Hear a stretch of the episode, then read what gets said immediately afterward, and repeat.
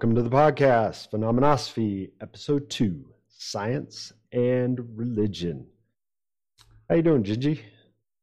What up, man? Doing pretty good. How you doing? I'm well. How are things sounding? Um, sounding good actually. Everything seems like it's coming through, and right. uh, yeah, audio sound great, man. Perfect. Perfect, perfect, perfect. Okay. So, subject today science and religion. I deliberately titled it Science and Religion because oftentimes this subject is approached as science versus religion.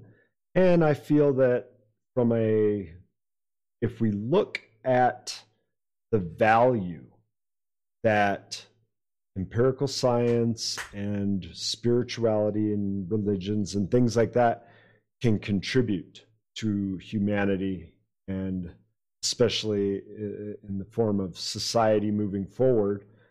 I feel like this is a conversation between the disciplines of science, philosophy, psychology, and religion, spirituality that we can gain from all of these elements and formulate a worldview that is the most beneficial for humanity moving forward. Not that you and I necessarily have that worldview. So, what we're going to do is we're going to deconstruct these worldviews and kind of piece together a way of uh, looking at these systems in a way that is beneficial for for us for humanity and what I'd like to start off with is looking at dogma, because I feel like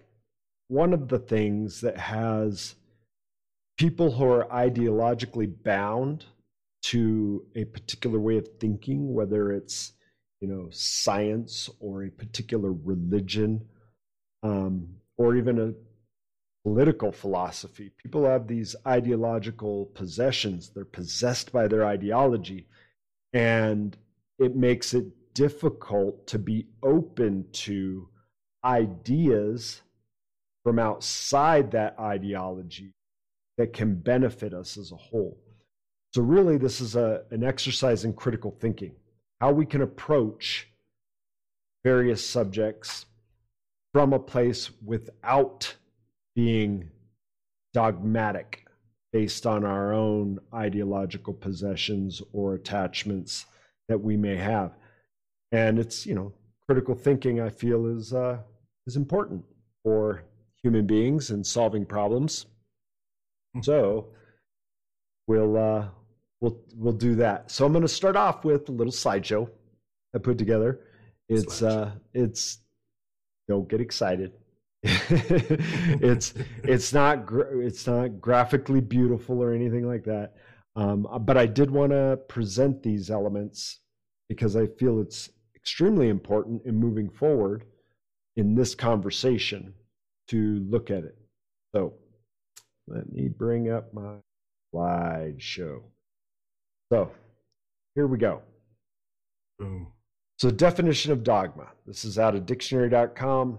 It has more definitions than this, but I felt that these two were the most relevant to what we are speaking about today. First definition of dogma prescribed doctrine proclaimed as unquestionably true by a particular group. So, a doctrine is a teaching, and to look at any teaching as unquestionably true definitely has the effect of shutting you down to any ideas or concepts from outside of that doctrine. Okay. And now, now again, this isn't. Does the doctrine this, have to be written? Can it be no verbal? It, it's Just yeah, it could be cultural. Okay. Yeah. Um, so it's it, it's something that it, it is either uh, expressed or implied. Um, however, it is held as unquestionably true. And number two definition a settled or established opinion, belief, or principle. So eh, that is, and, and um, that applies more to sciences as far as being dogmatic in the world of science. However, I feel like definition number one also is applied, and I'm not saying necessarily with scientists. I'm not saying science, scientists see their own science or even the scientific laws as unquestionably true. However, people who gravitate towards or who have adopted or who are possessed by that ideology or who see themselves as, you know, uh, facing facts, right? And so they deny anything outside of the world of science and they grasp onto things established scientifically as truths. Now, that's not necessarily the nature of science, and, and scientists don't necessarily yeah. see science that way. Um, but I'd like to point out in this that it's specifically opinion, belief, or principle, right. which is things that people choose to adopt or you know apply in their life but these aren't necessarily points that have had any factual backing no they're not meaning that the opinion of somebody is absolutely different than the fact of an event. The right. opinion the belief and principle those are all creations of the the human brain human mind. And the opinion or sorry the the facts of the situation are the measurable outcomes of a specific event.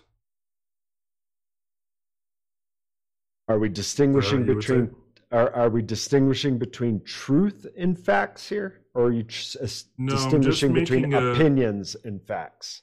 Yeah the latter. Because I, I see a lot of people be like well fact is you're a jerk. And it's like that's not measurable. There's no jerk meter. There's no physical jerkness to anybody. That's your interpretation right. of somebody, your interpretation of an event, like some guy giving you a dirty look or right. fronting or whatever the case may be. Right. And then, and and again, there it's interesting how dogmatic people are these days. I feel like the current circumstances, conditions of humanity, at least in the Western world, is one where people are so deeply possessed by their ideologies that they are latching dogmatically onto opinions as if they are truths. Now, I'm not going to really, I don't know if we'll get or into the distinction. Well, yeah, exactly. I was going to, going to say that, that I'm not necessarily looking today to get into the distinction of truth and fact. We may actually get there. However, it could be another conversation for another day, and I'm not entirely attached to getting there today. However, we do see people today, in today's world, holding on to opinions as if they are truths or facts, as you. Okay, so I, I think we're gonna have to go there. What's the difference between tr- truth and a fact? Because to me, the truth is subjective. The facts are, I mean, at a certain level, everything becomes subjective. But for all intents and purposes of this conversations, the truth to me would be something that you'd make up about something. You'd say, "Oh, that's my truth." No, or that's yeah. true for me, or true okay, my yeah. experience. We could do right. We could do a whole show on my truth, uh, and, yeah. and, how much that how much that statement just yeah irritates me. Okay, so here's the distinction I'm going to draw with fact and truth. Okay, fact is an assertion that can be proven true or false. Now, that word proven could be you know, a little uh, uh, loaded, but let's say something like it is 78 degrees in here, right? If I say that, I'm, I'm, I'm making a statement, an assertion of the temperature which is measurable. And it can be proven true or false whether or not it is 78 degrees in here. Okay. And I'm not talking about splitting hairs. Well, technically it's 78.2. Uh, that's that's beside the fact. We're, what we're talking about is facts are assertions which through constant observation through multiple people can be proven to be true or false. Like um, you you were late. You, know, you were supposed to be here at 8 a.m you were here at 8.15 that's an assertion which can be proven true or false right? And uh, so those are facts okay now, truths, I would say, is something deeper. And I think, and the reason I make the distinction of the truth being on the deeper end is because that's how society, how our culture approaches that concept of truth is that it is, you know, that there is truth and it's and it has uh, more weight uh, than facts. That facts are like, eh, facts are facts and then there's truths. And, and so the distinction I'm going to draw here is that truth is purely experiential, meaning your being, your, your, your, your conscious experience is truth. It is a constant, it is a flow of your your the flow of your consciousness is truth that experiential piece that that that what we call being in the world is truth. However as soon as you attempt to explain it to articulate it to describe it then it's not truth anymore. And so like it, and and the reason I say that is that because the only way to articulate something is through symbols. Even when you think about it, you think in symbols. We speak in symbols. Words are symbols. They are a way of interpreting the world. So, truth is that raw experience, not your explanation of the experience. So, let me ask you this can you have truth outside the present moment? No, because you you would think about it in symbols or you would speak about it in symbols. So truth is only ever present.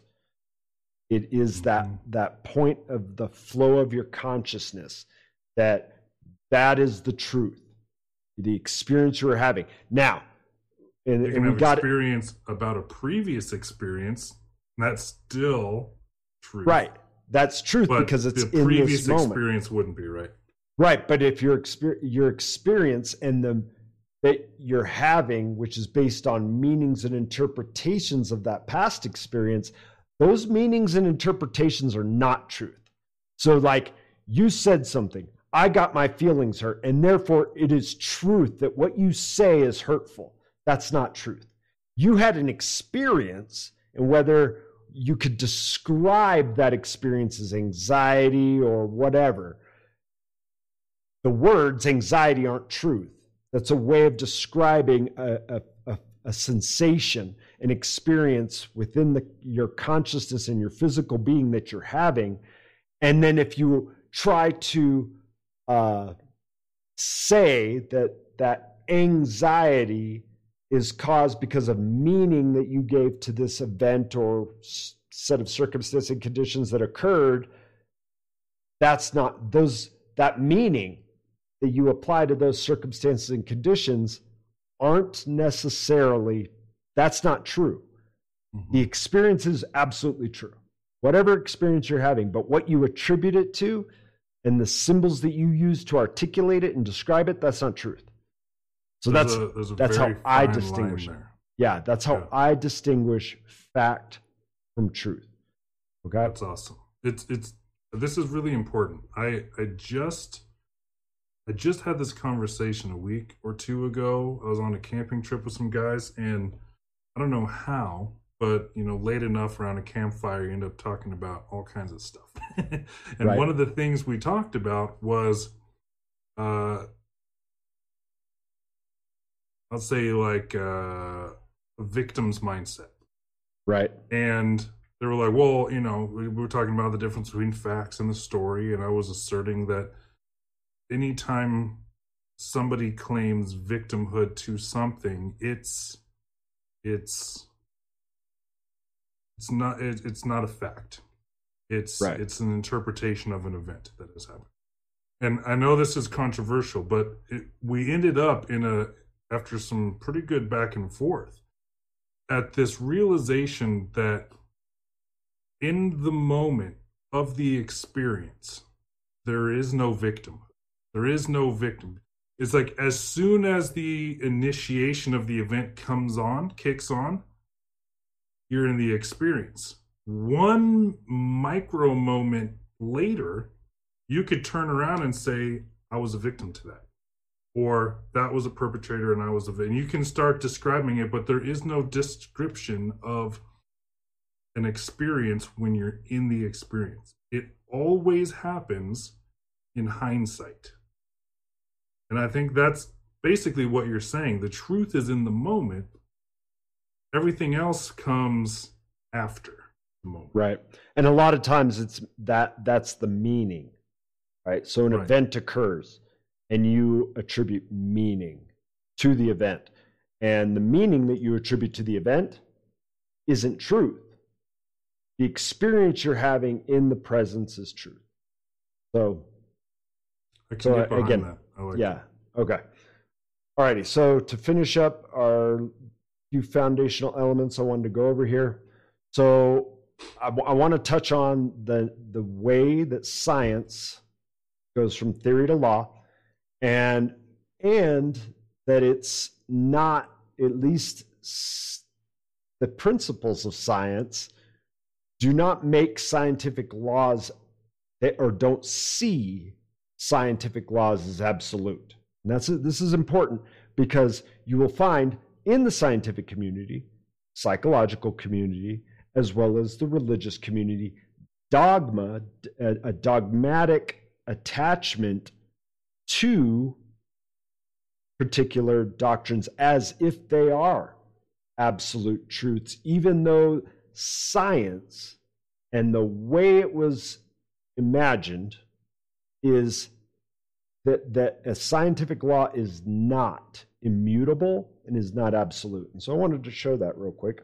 So here you have a Venn diagram, and it uh, and it shows the the realm of uh, phenomenon of, of where scientific theory occurs, and you have the realm of scientific law and you see that there's this space where they where they overlap. And this is where experiment and analysis and predictions occur okay? So they that's the place where science lives is is in that in between in that overlap between what we see and currently accept as scientific laws and what we theorize about obs- the observations that we make about the world around us. So, and so that's an important aspect of science, and I f- and I feel a very valuable aspect. Let's science. give a, an example here. Okay. What would be an example of scientific law? I mean, theory. Well, here, here, here. Hold, hold on, hold on. You're getting you're getting ahead of my slideshow. Hold on. Ooh, scientific law. Okay, so scientific law is the nature of scientific laws, or the nature of scientific laws has been much discussed in philosophy, but in essence, scientific laws are simply empirical conclusions reached by the scientific method. They are intended to be neither laden with ontological commitments nor statements of logical absolutes. So, An example of this would be at one point, Newton's law of gravity, I forgot what he called it, gravitational, universal gravitation or something like that, um, was accepted as a scientific law, and it was and it was very effective in making predictions. So just because a law ends up not being completely factual doesn't make it not usable or not not workable and and and not valuable it was in fact to this day you could still use newton's equations with relation to gravity and make some really good predictions now yeah. when einstein's relativistic physics made its way into the uh, the arena of science,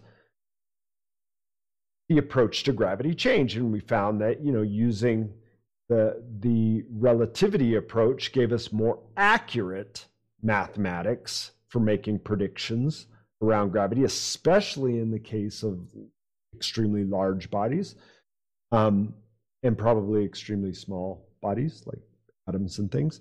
So it it isn't that because a law isn't absolute doesn't mean it's not valuable. Okay?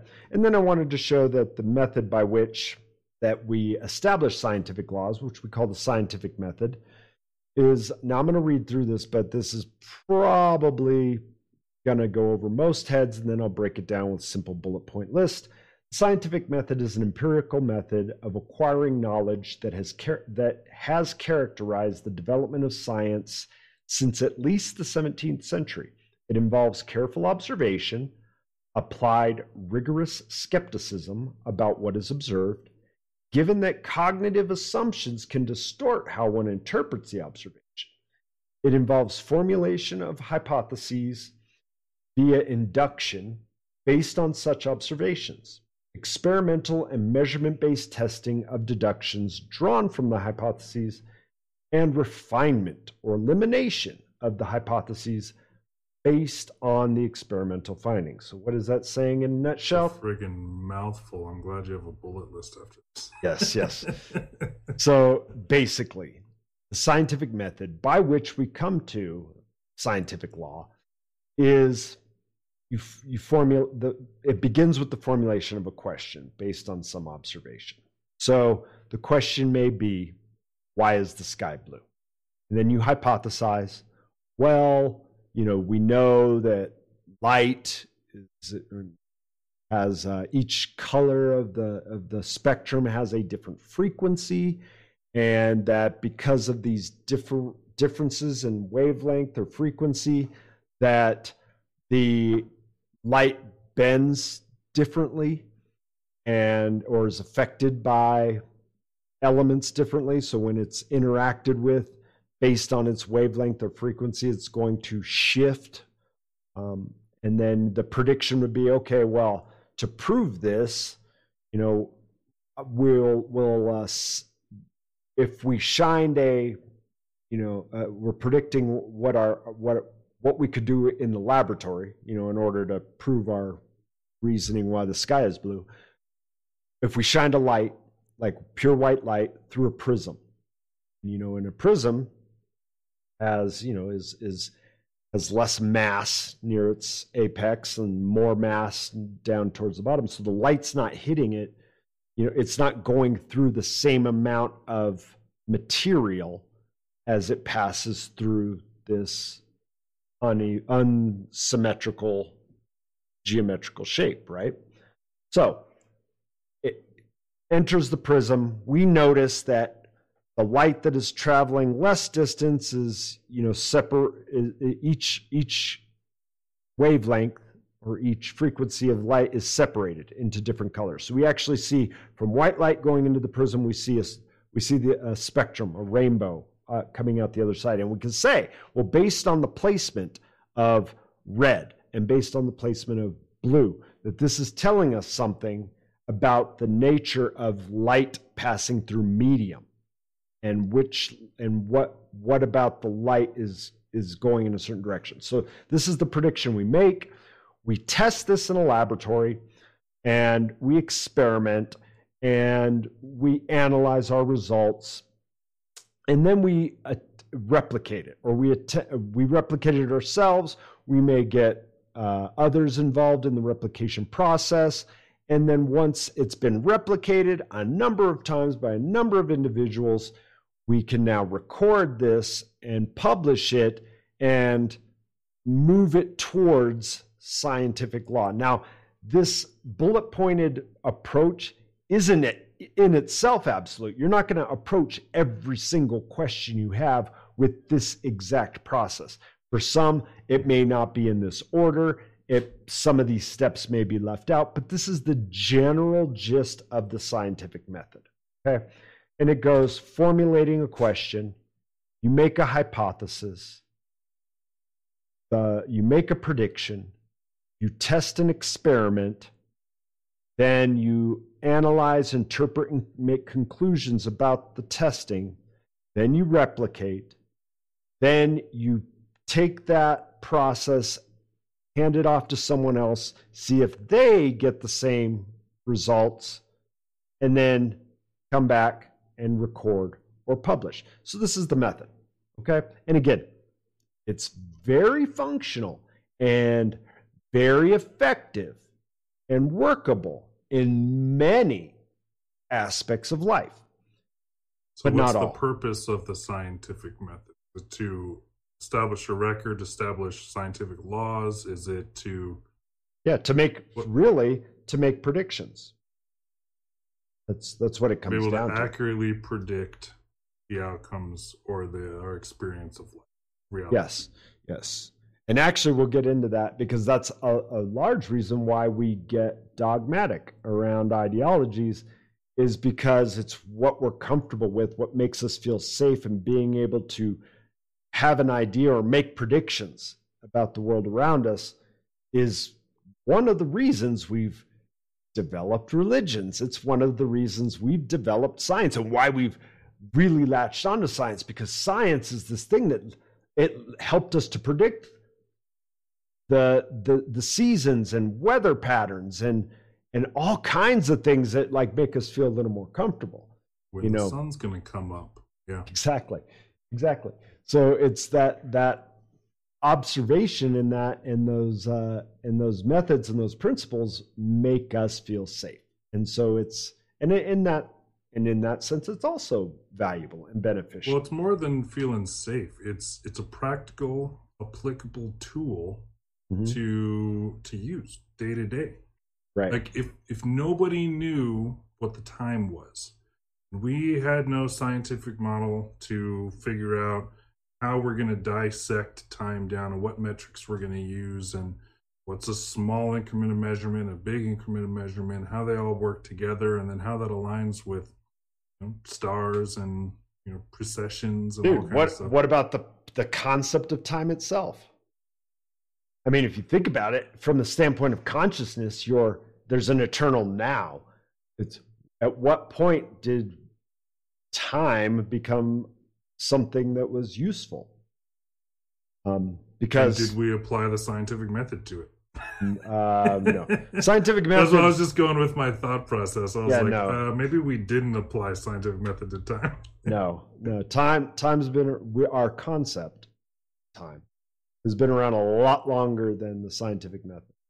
Um, not to Yeah. say that you know people didn't have similar ways of approaching things, and you know it's reason and analysis, and and I mean logic goes back at least within recorded history. You know, over a thousand years, several thousand years.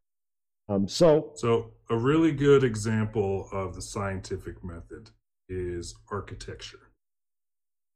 Everybody uses that system to be able to say, if you've got a certain amount of support beams and this geometry and these materials, and you do it in a certain way, you can accurately predict if a house will stay up or if it will collapse on you. After an earthquake, you can come back through and assess the integrity of a building. Yes, but I don't know if necessarily you you necessarily have to approach that with a scientific method when you No, no, have. no, no. Okay. I'm saying the the application of Okay. scientific method is applicable in our day-to-day lives. Meaning, without the scientific method, we would have never come to the conclusion that our architectural practices were safe. You see what I'm saying? So if nobody had practiced and tested and said, okay, an an A frame can can can sustain a certain amount of weight, and at this certain angle is when snow will fall off of the roof, and under you know they go into all of the the science behind why architecture is the way that it is. Because of that, we have houses that don't collapse after a week or a month or a year. And we've got some buildings on the planet that even get sturdier over time. I mean, this is a direct result of people applying the scientific method to all types of different stuff materials, geometry, you name it. And then using those findings to in- interact with everybody's day to day life. Does that make sense? Yeah, your internet's driving me crazy. So I'm having a hard time even like paying attention to what you're saying because you're you need to get your internet fixed, dude. Dude, it's driving me like crazy. It's driving me. It's driving me nuts. It's driving me nuts. Okay. You you can hear me okay? Is just my, my I can. Video it's what? your video, man. Okay. You're you're cutting in and out, and you're. Well, this will be the last video jumpy. that's like this. You will see. okay. So uh, yes, I could. I, I, guess I see where you're coming from. I think it's uh, maybe an over explanation or over complication of something. Realistically, that's simple mathematics. Engineering, yes, there are scientific laws in the background, but now it's just the application of a mathematical model. You know, for like if you're an engineer and making determinations about the structure of a building it's you you're not having to go through the scientific method you're just applying a formula or a series right you don't need to go through it again no, but it's, it's, it's, a result of the scientific method that's what i'm saying. yeah well of, of scientific law you know and and and that's and like i said whether or not the scientific laws at play there are immutable truths is is irrelevant. They may not be but they're workable and they're pretty good because they're they they've allowed us to build things the way that we have built them.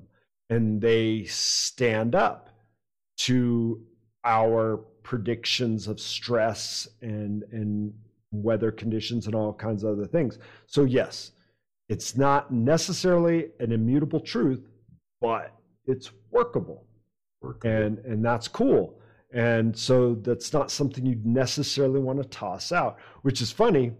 You know, and again, we're talking about these ideologies and how they've been at odds with each other. So I don't know if you've heard of what's what they call the science wars, right? I actually haven't. Okay, so there's what they call uh, there's an ideology known as postmodernism philosophy, and one of their tenets is that there's an infinite way of interpreting anything, right? And therefore, science is just a series of interpretations with no with no real meaning, right? No real uh, uh, truth, right? We'll say that. There's no truth to science because Uh, everything that went into its development was done by human beings which were interpreting things and they you know latched on to a specific way of interpreting and that that led to you know science developing to where it's at today. So and, the argument is that science that the is science just is one interpretation. Science is meaningless yeah. because there's one interpretation of a sea infinite sea of interpretation. Right and and in some sense that's true right? And, and right. so let's let's look at that.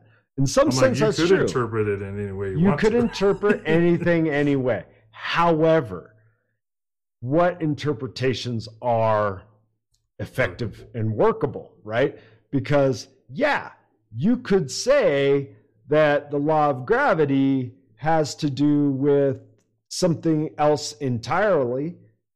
And would it be Which applicable? there are theories and would around it, that. yeah, and would it be applicable? And would it get us to space? Right? We we even uh, even if all we had was Newtonian physics, we probably could have got to, into space, right? Uh, even though by the by the time we went there in the We sixties, would have gotten back. maybe not, maybe not. I, I don't know how advanced the mathematics was at that point, but yeah, you probably you're probably right. We might not have made it back at least safely, and it was like, well, where'd he go? Well, we don't know. So, uh, man, yeah, he went up. Well, did he come down? Yeah, but we have no idea where. And the Earth's a big place. Um, so, yeah, I mean, the the fact that even if it's even if it is interpretation, and the laws and the applicability of of the principles have gotten us some fascinating results.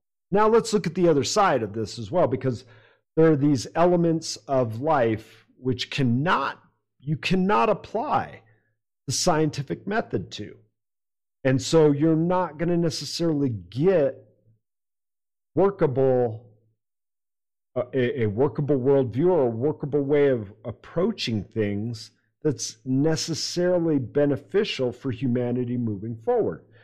Um, for Well, that's, that's a cool way to think about and work with science because that is the in the fundamental assumption i think of science and the scientific method is that yes this there's an infinite number of interpretations of our measurements and what our experiments have put out Mhm. However, this one is what we're going with right now. That's why they call it a theory of relativity, for instance. right Because down the line, we may do another experiment that fine tunes this or that overthrows this and explains it in a in a greater degree. So the whole point of science is to find an interpretation that works. And Yes, it's yeah. always open to another interpretation that works better. well, Okay, hold on, hold on, hold on. Let me stop. Yeah, let me stop you there.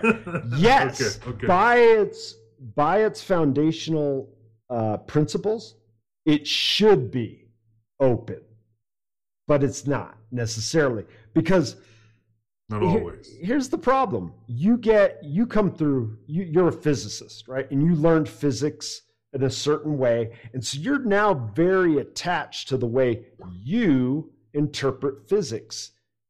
It's it's hard for you to accept something outside of your realm of expertise as being a fact or truth, right?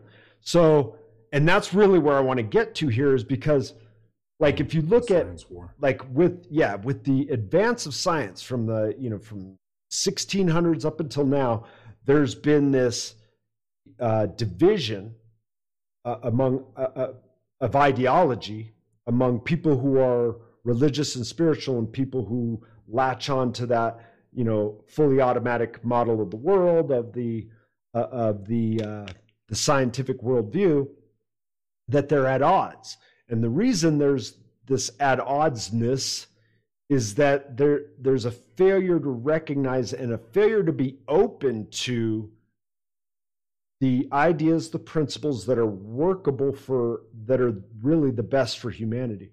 So for instance like like in the material sciences there's not really a recognition of consciousness. Now psychology is the closest thing because it is a science of mind and it does address consciousness and unconscious and things like that. But it doesn't necessarily believe that any practitioner of, of psychology believes that consciousness is anything more than uh, you know chemical reactions in the brain. Product. right. And and that's in in this because if you're attached to the empirical methods of scientific method of establishing facts well you're missing out on really uh, what i consider a quite significant part of reality which is consciousness our interpretation our experience of the world itself. We've we've poo-pooed on that throughout the centuries because as we've developed this scientific method and things, we've also come up with this worldview that your perspective is this is the subjective aspect of reality. It is not factor truth, right? So we kind of separate it over here, and then there's the what we consider the objective reality, and that in the scientific method, it's you know being able to get it out of your way as much as you can. That's why they recognize scientific law isn't absolute because there's this this subjective thing in the background making the observations. So that's recognized. However, co- consciousness is a pretty important aspect of our experience here on earth. Not only that, relationships, right? Pretty important. Um, whether it be personal relationships between individuals, whether it be family, whether it be community. Communities get bigger. You have nation states. I mean, the world itself. We live in a global community where really everyone can influence everyone else and can communicate with everyone else. So, if ever there was a time in our development as human beings to be open, this is the time because there's so many ideologies out there. And what we really need to be able to do is to not be so ideologically possessed, perhaps, and let's take a look and dissect these various ways of looking at the world and see, okay, and uh, the most effective way of us approaching this or thinking about this that is going to prop us up push us forward is the best thing for the community, the nations, the, the humanity, as well as the planet itself. Right. And and it's funny because a lot of these what used to be you took the worlds of science and religion they, they used to be here but as time has gone on elements have started to mix in like now there's this clinical approach to mindfulness, right? Like it, it, that it, if you were to assert, let's say 80 years ago, in the world of science, the importance of you know meditation and mindfulness and the, the effects that that has on the physical wellness of the body, the mental wellness, and and how you may be able to overcome that because there was no empirical evidence, no experimentation, that was a completely rejected idea or concept. And now there's a clinical approach to applying these concepts of mindfulness in modern scientific context. Now, is that new? Not to not to spiritual people. Like a Buddhist would say, yeah, no shit. Like that's not new. You know, like, yes, being uh, coherent in mind and body and and a person who practices transcendental meditation has they've been talking about the physical and mental and, and, and emotional benefits of this for thousands of years. These aren't new. But it's new in that now some of these things are being adopted and brought into sciences, but still refusing to recognize that in tradition, in culture, we have a lot of wisdom.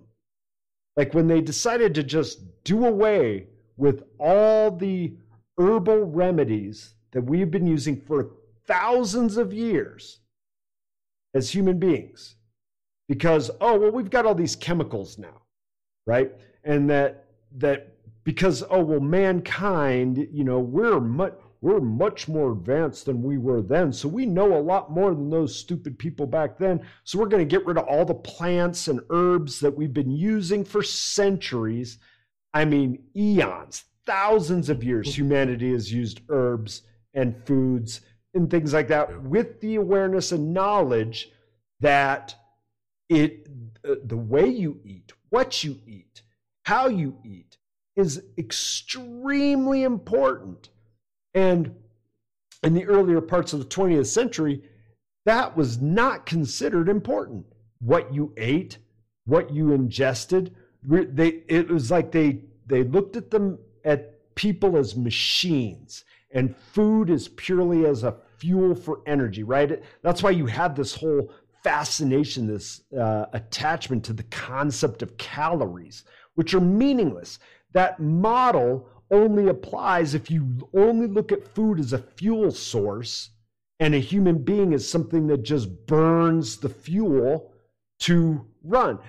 But now, again, ancient knowledge, traditions that go back thousands of years are now being recognized within science that these are important. Like what you eat is important. Who knew, you know? And and why? exactly, and why? And how different herbs and what you eat can have medicinal effects on the body. Even when you eat. Right. So it's it it kind of goes both ways. And then because of the dogmas of religion, there's been a resistance to new ways of looking at the world. So, the, the, one of the greatest values of religion is the values of religion, right? The principles we live our lives by. Yeah.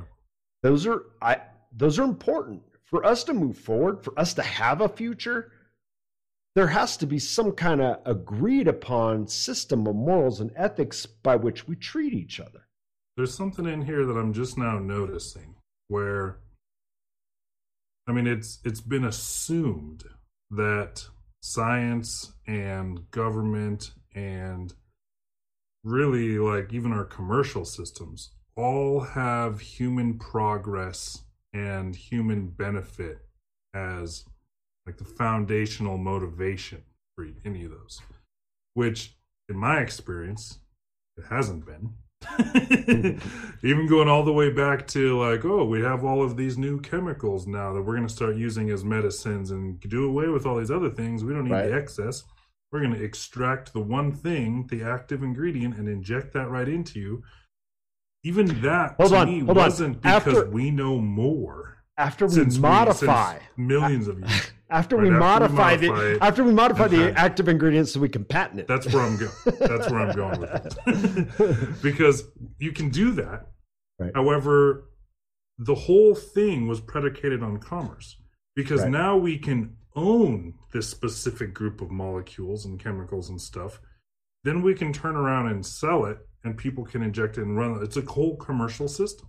Right. It's not built on the the idea that we've come so far as a race and now we can you know never be sick again.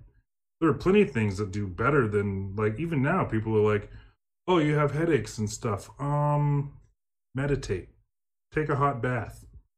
You put essential oils on your head or something like that right. instead of advil and all these these other things right. which right. for me never worked. But i'm noticing a connection here now in in listening to you talk about that and then religion it's almost as if that's what religion has contributed. The idea that us coming together can produce something better. Right. That if you prescribe yourself or live your your life based off a certain set of principles or you know morals or uh, whatever philosophies even then you can have stronger relationships you can have more happiness you can have a higher level of life mm-hmm. and we've taken that and then superimposed it on science mm-hmm. well we've taken it and superimposed it on commercial systems and legal systems blindly even I've, I've been thinking for a while now where where this need to make money as being more important than the need to thrive as as a people where that came from like since when did we start i guess going down that road well we it's it, i think it probably has something to do with the the correlation in our mind that material wealth is what you need to thrive. So it's they probably just it's just it's a, kind of newer though, right? I mean, religion has been saying you don't need stuff to thrive for a long time. Yeah, but it didn't mean people didn't have stuff. yeah, you're right. They've been saying you don't need stuff, um, but it didn't mean people didn't have stuff. Uh, and, and, yes, I, th- I would say, I would say what you're talking about is is symptomatic of uh, of uh, the division. We're, we're, we experience division in the world because of attachments to the various ideologies, right? And that division is keeping people from sharing ideas and being being dynamic being fluid in their ideas as opposed to rigidly stuck to an idea so if we again like i said one of the greatest values of religion are the values of religion it's not the only value of religion. There are other there are other aspects of spirituality and religion that are extremely valuable. However, if the if if you're stuck on the dogma, the dogmatic elements of your religion, the doctrine, and like the models of the of uh, the nature of the let's say the planet itself the Bible ain't going to get you into space, but physics will. Not that we need to go into space, but what I'm what I'm demonstrating there, what I'm illustrating is that the attachment to, you know, your interpretations of your religion as tr- absolute truths, right? That that's the dogmatic approach. And in resisting science. And at the same time, science doing the same thing and resisting principles of religions, right? Like uh, meditation, well, in Western religion, contemplation, contem- contemplative prayer. In modern science, and, and I'm not going to say necessarily in all, all fields of psychology, but in modern science, from the mechanistic point of view, the, the mechanistic materialistic worldview, that you're just a machine and the result of chemical reactions, contemplative prayer, because we can't empirically measure something beneficial in a double blind study about it, doesn't exist. And, or as a bet as something beneficial for men or, or, or, or mankind, I should say. However, experientially speaking, many can speak about the tremendous benefits they've gotten from things like contemplative prayer, transcendental meditation, um, and things like that. These are things that people can speak like, yes, this has changed my life significantly in my physical being, in my emotional being, in the way that uh, you know my the cognitive behavior of individuals now psych many psychologists do recognize these aspects because they deal in you know thoughts and feelings and cognition so they're more open to the ideas that and their and their science it, it is considered a science their science isn't is is rigidly based on this empirical method of establishing what's effective. Now, I'm not saying psychology doesn't necessarily have uh, psychological laws. It's a it's a very fluid discipline, which may be its greatest asset is that it can evolve and transform because it, it has nothing rigid to really latch onto.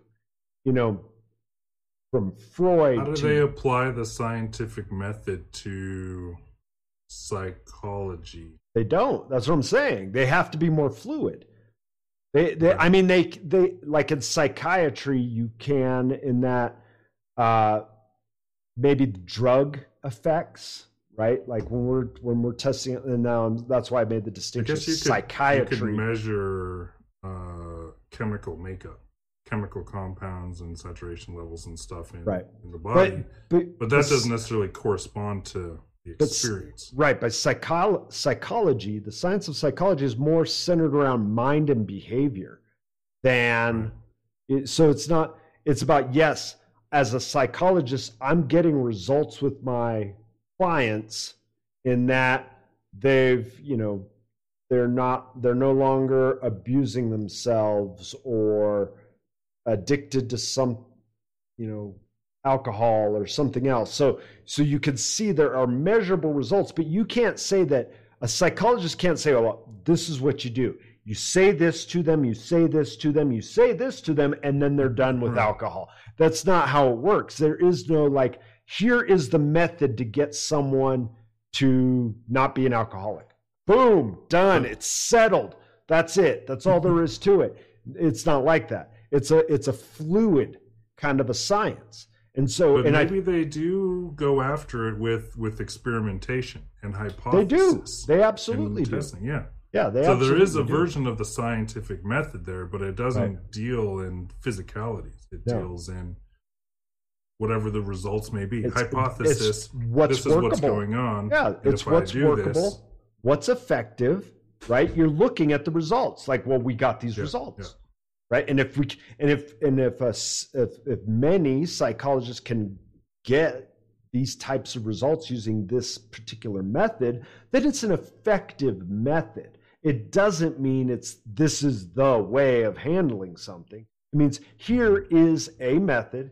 It is effective to a relatively acceptable degree or whatever because it, it, there that's just the nature of that because you're dealing with consciousness and mind and yeah. and, and so it's it's not the same as uh, physical science uh, it's not the same approach. It's not the same. Uh, it's not the same. Uh, it's not as rigid in that sense that it, it's more. There's more of an openness to it all. Yeah, there's there's never been a psych uh, a psychological theory that says if you give 100% of people this medication or this practice or this procedure, mm-hmm. that it will fix 100% of them. Right. Where you've got scientists in other fields saying if you drop a ball at this height and you measure it 100% of the time it will drop at this speed and take this much time and, and blah blah blah. Right. So it's it's just it's not as cemented in its discoveries. Right.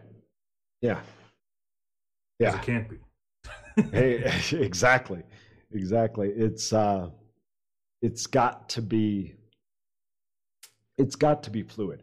And and here's the thing, it's like I feel that if we look at the world of the material sciences and the world of religions, that taking on that fluid aspect that psychology has to have would probably be extremely beneficial because like for instance the you know uh, the religious concept, the, the the doctrine of like the age of the earth.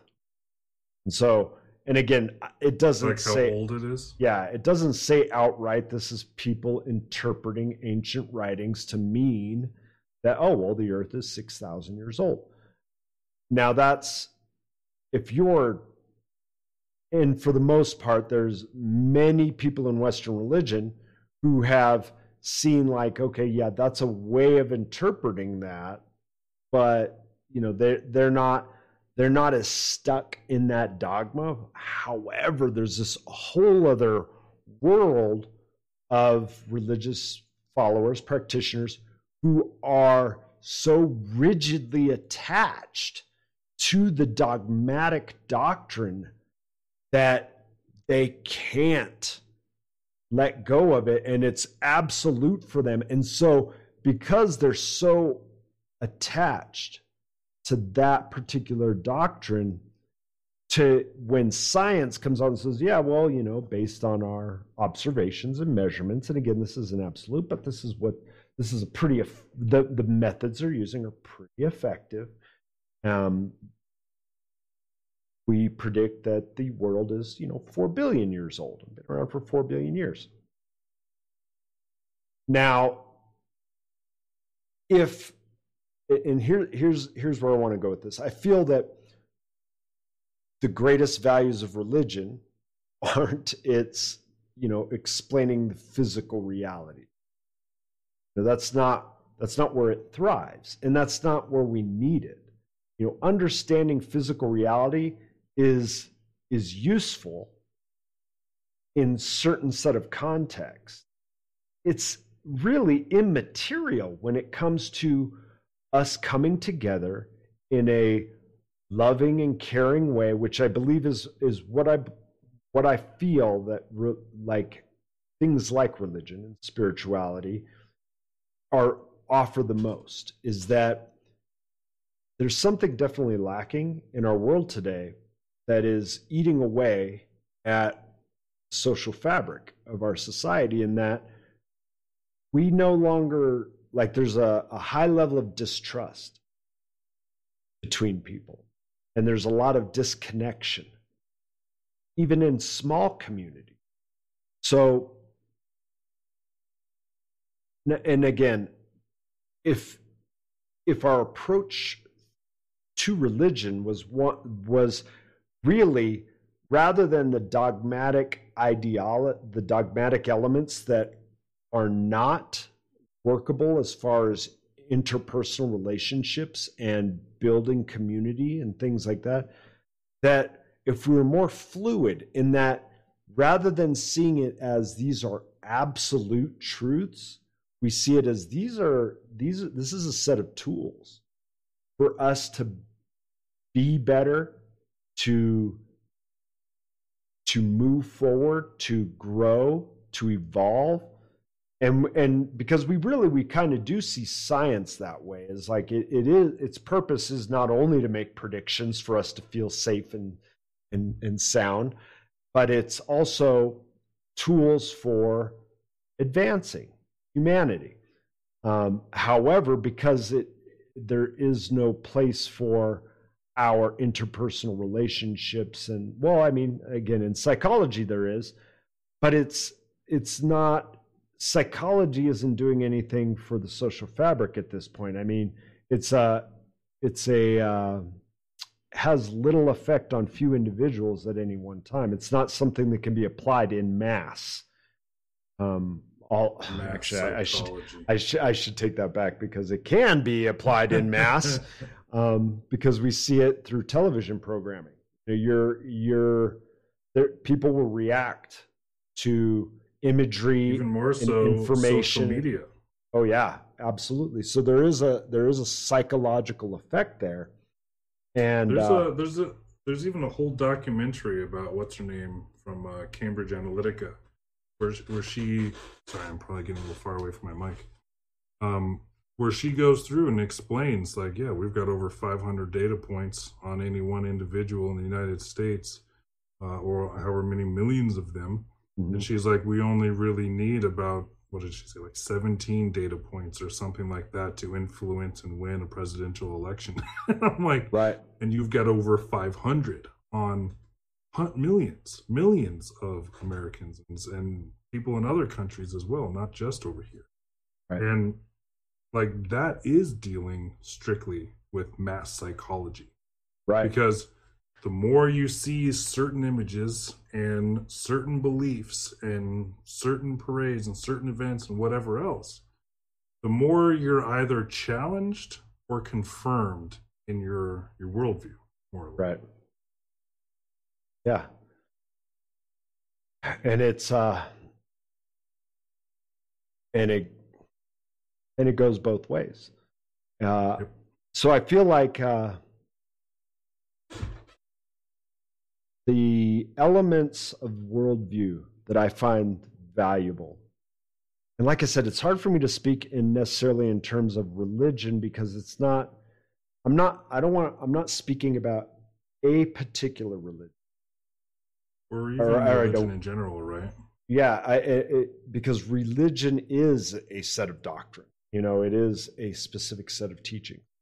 Um, however, spirituality is a little woo woo and doesn't really mean anything. Um, so, but I, so I'm kind of going to mash these together because there are people who aren't necessarily uh, see themselves as belonging to a particular religion. However, they all practice similar things, believe in similar. Sorry, right. I cut you off again. Go ahead. Yeah, they may they may hold that certain ethics and morals are important, and they may even have their own way of interpreting the metaphysical universe in a way that, again, is it. I don't feel that the metaphysical interpretation of the universe is necessary like that you necessarily need to have facts about that in order to to say that we that coming together in a loving and caring way is is is absolutely beneficial for for people and for communities.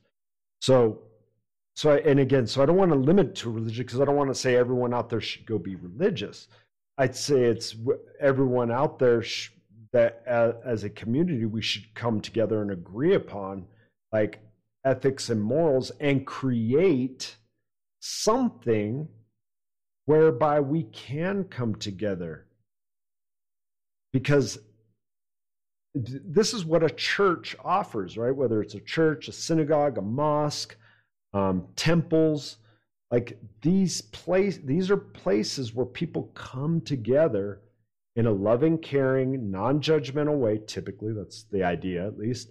And in that space, that's the that's the intent. Um, and in that space you you build trust you form bonds and this is absolutely beneficial i don't want to say it's absolutely necessary it's not but if we look at where humanity is going now would us coming together within smaller groups of people to to to form bonds, to to share of ourselves, to form trust. Is that something that could be beneficial for us in the directions that we're heading? Um, it's like, like the same with vegetables. They're not necessary, but they're definitely beneficial. Right. Yeah. exactly. So it's uh, I and and that's why I wanted to have this conversation as opposed to uh, uh, science versus religion, right? Is that material sciences have tremendous value. Psychological science has tremendous value, and religions, and and uh, philosophies spiritual and spiritual practices have tremendous value. The problem is, is when our dogma and our attachment won't allow us to be open to these other things that could be greatly beneficial to us. So like let's like let's take let's take a, a brief look at religions, because not all religions, but some religions that deny the the legitimacy of other religions. They deny the uh, the sacredness of other individuals. Right. Um, I mean, it was religious belief that had people being burned at the stake. And mind you, these people that were the people who were watching this happen they weren't in a place of like oh my god like we're burning people alive. This is horrible. Because of their deep-seated belief they they they were in a place of like oh relief. Like oh we've you know we've helped this person out You know, they were they were for sure going to burn for eternity in hell. Now they only got to burn for about an hour, and they're good. You know, like it was a it was like seen as a place of mercy and uh, and grace. You know that like we're, we're we're helping you out. You know, and so it wasn't you necessarily where where in in Bible it's it talks about that because I've burning I'm no Bible buff. No, not Okay. even burning people. I But like, I love it. Talks about burning people. if you're a witch and the definition of a witch There- again, there- there's in not- need of being burning, and I'm like, it, just like with This the is whole, interpretations. Like, These are interpretations. that's But- been my experience. but even if you look at the Bible, of and and again you have to be able to let go and again the church churches have religions have they have grown but there's resistance whereas if it was like let's just let go of these really these elements that aren't really necessary or moving us forward or bringing us together right if we look at what's important what are the morals and ethics that as human beings we stand by right? That we say, yes, these are absolutely important things. Because then we can look at like like if we look at the sanctity of, of life, right? And the the if you look at like the Old Testament, right, which Islam, Christianity, and Judaism, all based in the Old Testament. There were several crimes that the punishment was like stoning to death. We're just going to kill you with rocks. I mean, that's not a very humane way to deal with someone, especially when you consider that their crime wasn't even a violent crime or anything. Not to say that even a violent criminal should be stoned to death or be put to death at all. Um, but if, if, if we believe in the sanctity of life, which that was that is in religion the, the, the belief in the sanctity of life so you can see how over the centuries like we no longer stone people to death that's probably a good thing. They've kind of let go of that right? And so there is even within religion is like i know there's sticklers who like it's it's like that it's almost like a when you look at like political ideology of the of the progressive liberal versus the conservative it's like the conservatives want to hold on. They don't want things to change because they feel safe in what has been and the progressives have more of that rebellious archetype where they want change and they blame their suffering on what was you know? So Mhm. not that one is right or one is wrong because it's it's both are needed. You know a, a forward looking and what's possible is is necessary for us as human beings to evolve to grow to move forward but also looking at traditions because traditions and what what we've had have are also valuable and beneficial. What we we it's it's definitely valuable for us to be discerning on what's not working for us anymore like stoning people for you know having extramarital affairs. Like i don't know pretty inhumane. So we've kind of let go of that right? Um and i i think it's for the better you know? And it's just i feel that if we were this way this this if we were in in all these worldviews if whether you attach yourself to a scientific ideology whether you attach yourself to a religious ideology that by letting go of the ideologies themselves and by looking more to principles and recognizing that er- each worldview has value and benefit. And when we're clear on the principles that we value, then we can be clear on what things we can accept and and just being at least open to you know how how could modern medicine been much more advanced had it been accepting of ancient wisdom you know of like, look, man, just because they lived a couple thousand years ago didn't mean they didn't know their shit. Like, maybe these plants, these herbs are valuable, and hmm. maybe they could be applied in the way they had, that they had been applied. You know, you can't just throw it all out and say, oh, well, they, they were stupid people. And that's part of the mentality around this is that, you know, I'm the big, I'm a big tough guy and I face facts. That's a, a lot of people who, who, who gravitate towards and who who attach themselves to that scientific ideology is is like you know oh, no, I'm not going to believe in mythology and uh, that's just you know superstition and and so and yeah what it, would you say would be the result if people didn't so much attach to ideology whether it be in any of these domains you're talking about mm-hmm. versus being attached. We kind of see the result of some being attached and some being unattached right. uh, so far. But what what would it really look like practically in, in life to have really that fluidity? Been like yeah this is what i'm subscribing to but i'm also open to other stuff i'm open to challenging that i'm open to adopting new things throwing some old things out right like being grounded in principle and saying this principle is aligned with this, so I'm going to take this ideology. Right. Oh, and all of a sudden we're stoning people. I'm kind of not for that, so I'm going to look for another ideology that aligns with my principle. What would that look like practically today?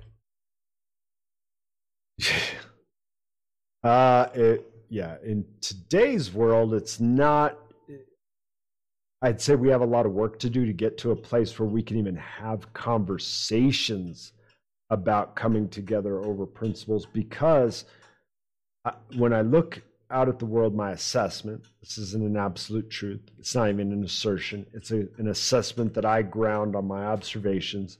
My assessment is, is that there is a large portion of the population that are ideologically possessed. And the mention of looking at Possessed. and being open to a, a, concept or an idea that falls outside of your ideology is like is like sacrilegious. I mean, you have. Let's let's talk about the possession of them. Are are you saying some people are possessed by ideology, or that they're so desperately affixed to their possessed ideology. No, they that they're possessed by it. Um, for in the and, and what I attribute that to is uh is really again it's our our let's look at some of the fundamental things that I've observed and I'm not again I'm not saying they're truths but it's something I've observed that's common within many human beings is we have for one we have a, a need or a desire to be comfortable. We have a need or desire to be right. Um, and in those two, in the need and desires to be right and to be comfortable, we latch on to ideas.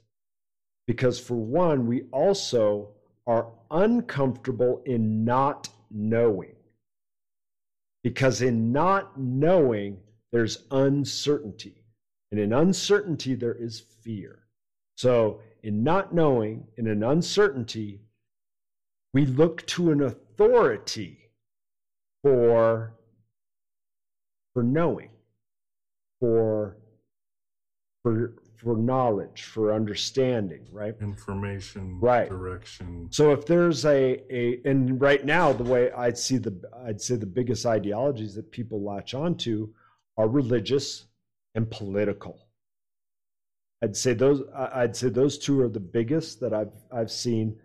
Um, and so for instance, yeah. you have and it's funny, I mean, it's literally a polarization of black or white and, and left it's left or right, right? Um, right now, where there's a particular platform which plays into the personality types and archetypes of individuals and you've se- and they're separated into two different you know political parties and along with these political ideologies. If i if i adopt it and i feel good about it and i and i can be right about it. Now that that's that it gives people a sense of comfort. And that it's it's not something i just made up right? So because i i have a need for there to be an authority right? So there's there's higher higher ups that know more and know better. And i'm grasping on to that. The problem i see with that is that what it does is it takes away especially in these in these modern ideologies where it's there's no room for openness or expansion or changing anything about the ideology. It's very very rigid and so there's no thinking no it's thinking like an all or nothing It is. aspect too. Yeah. It's not like I love it all except for the stoning part. right It's like no, you got to love the stoning Yeah. too. Yeah, well, I mean, you have a group of people running around calling themselves anti fascists. And if you're not a part of their group, you're a fascist. I mean, that's that's how they see the world. It's well, black or white. linguistically, that's what that's where they stand. It's anti something, Mhm. and so if you're not anti, Then you're for. Exactly. Yeah. there's no I don't know. Like someone brought that term up to me, and I was like, uh, "What does the fuss stand for?" I think I know what anti means. Like, "Well, you've been under a rock," and I'm like, "Dude, I just, I guess." I'm like, I'm the the rare bud in the middle of the storm. Just like Right. I don't know what any of these people are fighting about. right, right. I better go Google something real quick. yeah. Yeah. And that and I'd say and that polarization is I mean it's it's present in in all ideologies lot. right now where it's like like I've even uh, it's funny I saw it the other day an anti-racist like now there's this concept of anti-racist and if you're not these things and you don't hold these ideas then you're a racist. And I'm like wow like that's interesting. It's it's not it's not thinking. What it is is like here's an ideology.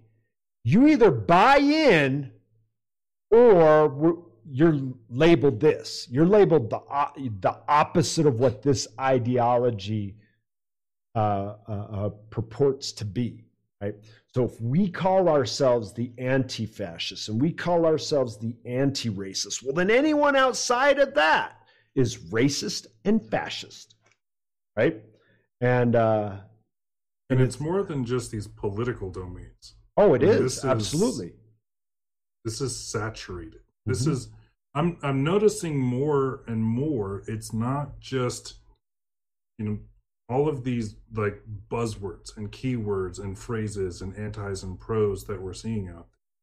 But this is like in dealing with people's own experience, they're even I'm really I'm seeing more and more polarization right in one's experience and how they identify and how they define their experience and how they live throughout their lives.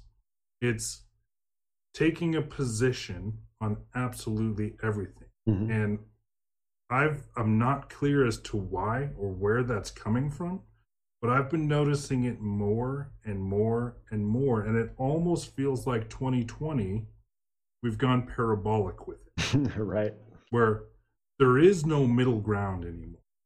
And I'm even feeling alienated standing in the middle. Right I'm having a hard time connecting with people when they're like, "Oh, so what do you think about you know the say COVID vaccine?" And I'm like, "I don't know anything about it." Like, well, are you pro or anti-vaxxer? And I'm like, uh, I think some vaccines could be fine and some maybe not so fine. they're like, Well, what I mean, uh, okay, you're kind of pro and anti. I don't know what to do with you, and they almost like dismiss anything that I have to say and, and let Right. it go. right. And that's been more and more and more of the things I've seen on media, Mm. on TV, uh, in, in conversations. Uh, even even I just met somebody like last weekend, hanging out, having a great conversation, and it came down to like, oh well, where do you stand? I was like, well, what do you mean? On the floor. Are, are you are you pro or are you anti are you for are you against and i had i had no i had no answer and i think that's the point in which you're you're referring to is is the affixing the attachment the need to cling to whatever polarity because the middle is unsure the middle is unsafe the middle is open for new stuff Right, well- the new ideas new beliefs and again, it's it's speaking right into what we were just talking about, which is it's oh, you know what? there's no an principles easy either, word which for it? really is the biggest thing It's tribalism.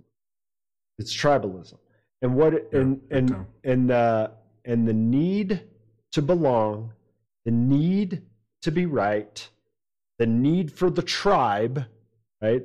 And so that's why you've got this this polarized division is because because of all the all that's going on right and i think a an epidemic or a pandemic is definitely something to to uh get something like this ignited not that this not that it began with this pandemic. It is something that's definitely you've been seeing for years decades. This is the and pandemic this polarization. symptom of Yeah. this. yeah. And uh but it's definitely powder cake you know it's it's it's kind of accelerated this this division this this uh But see, divisiveness. I, I don't i don't know that they're separate what do you mean what's separate the the whole experience of 2020 and the pandemic and all the the stuff that has happened Mhm. and this accelerated polarization of ideologies like Right. literally right right right i see what you're saying uh like even at the beginning with with the whole conversation about masks and stuff. But it's like oh there are countries that have been wearing masks and they've had some good benefits and uh we're gonna do it too. And we had medical professionals we had cdc people we had politics all the way to the top level being like they, they're not going to protect you. They're not going to protect your neighbor. Like no big deal. Right. And no, it'll probably end up having you touching your face more and potentially infecting yourself at a higher likelihood. right. And then a month, two, three later, they're like, okay, we're going to issue mandates and everybody needs to wear a mask. and it's like, this polarity is not working. We need to go to the other side. No one ever stopped and said, if it makes you feel better, wear one. right it's choice. right It's in the middle. And so it's almost it's regardless of what the science says. Because mm-hmm. I haven't seen a single person in in politics, I'll say, because I I've dove into the case studies, the, the double blind studies, the science and, and stuff behind all of it. But I, that's beside the point. Because the point is that nobody out there is really even interested in that conversation. right To bring up even talking about mass, and I kind of feel hesitant to do it on this call, but even bringing that up around anybody, they automatically go, "Oh, you're one of those."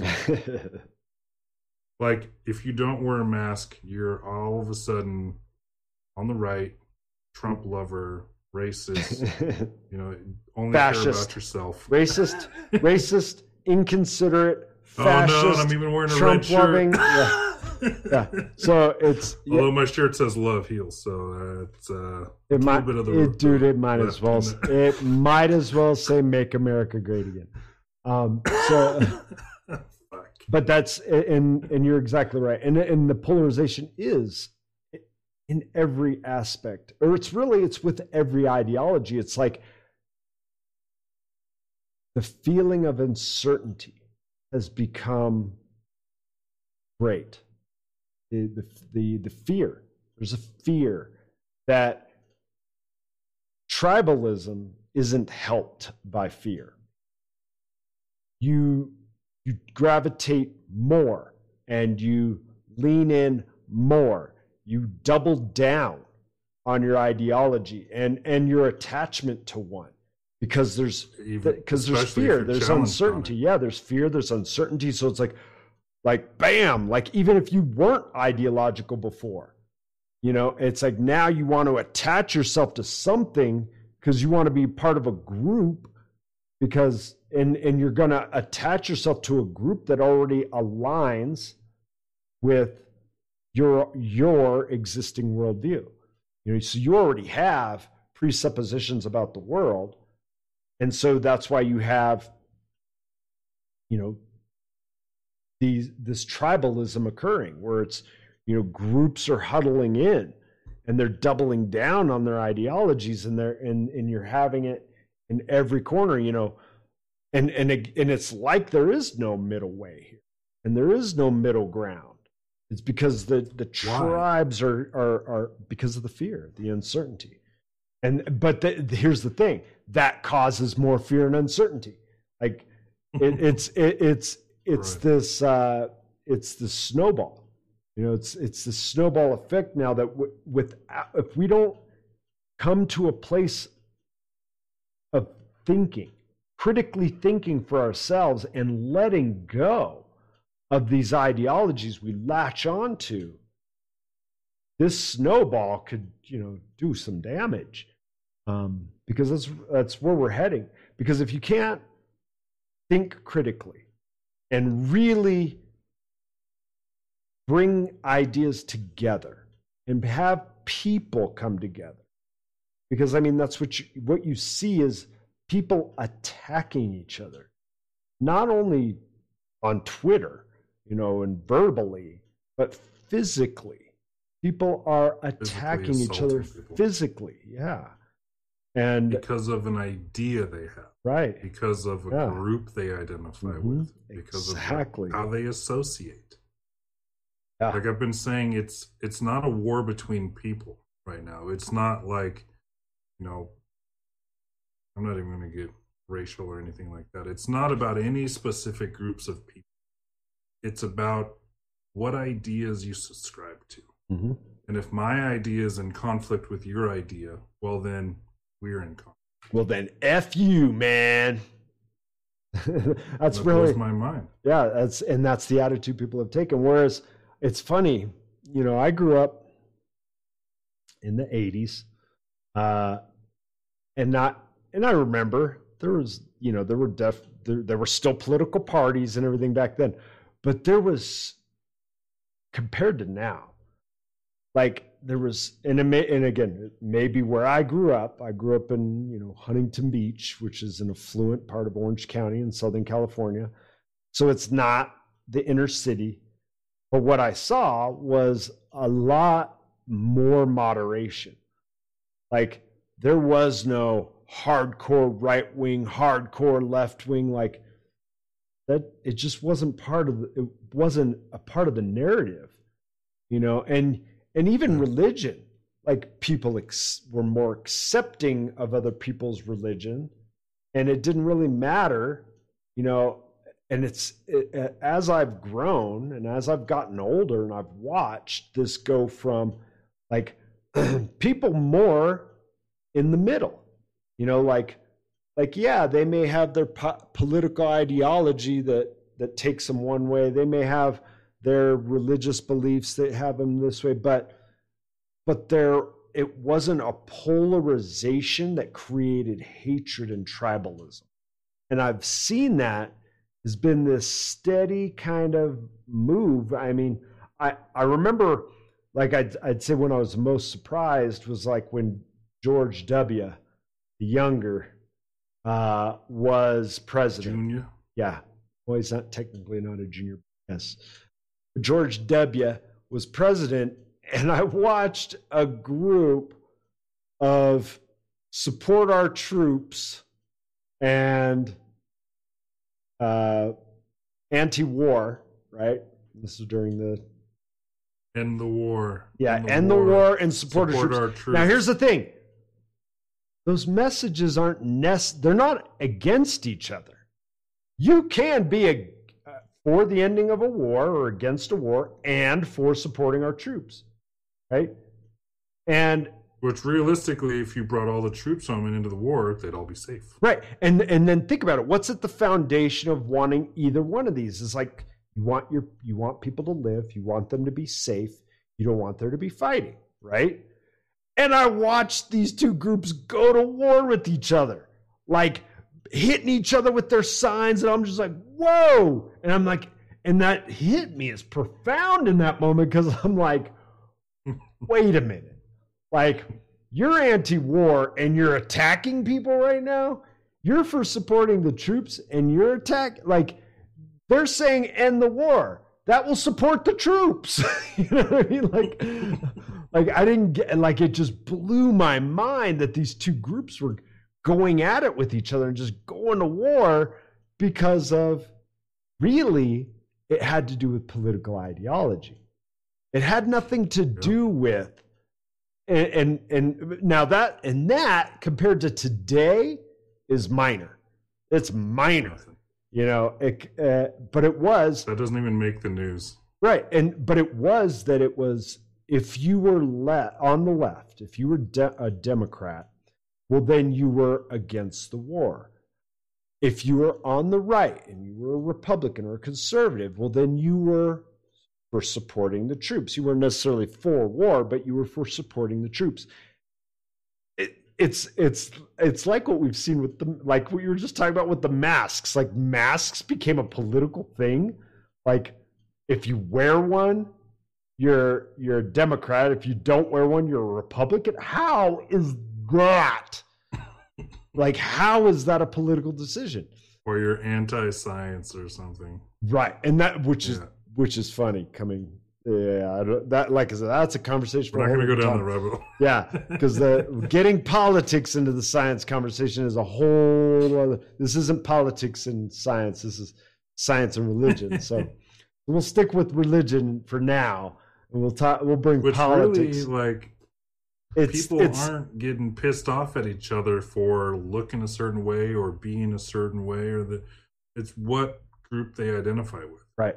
What ideology is behind everything that they do in their life and it's it's got to come from some need to to polarize to attach to an ideology or a complete unconscious decision of which one they're they're subscribing to like i don't i don't consider myself a racist mm-hmm. like I've got such mixed blood in me. I, it's be very hard to find a group of people that I cannot associate, right? and let alone hate them, right? So when I think about like if if I was completely just, I guess, new to the situation, mm. and somebody said, "Hey, are you racist?" and I was like, "No," they're like, "Ah, you're with us." I'm like, oh, okay, cool. And I would walk over there and I'd stand there, great. So so no none of us are racist. We're all for like people and human rights and fairness and, and love and dove and all this. Oh, that's great over here.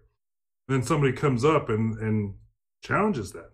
I hear their opinion. I listen to it out and stuff. I'm like, oh, maybe I'm over here then. I should talk to these guys about. And nope, all of a sudden I'm on the other side. It's like if one of the principles is something that you agree with, you're all in or all out. Right. And I don't know how and when that trend started versus I kind of like what these people say. I kind of like what these people say.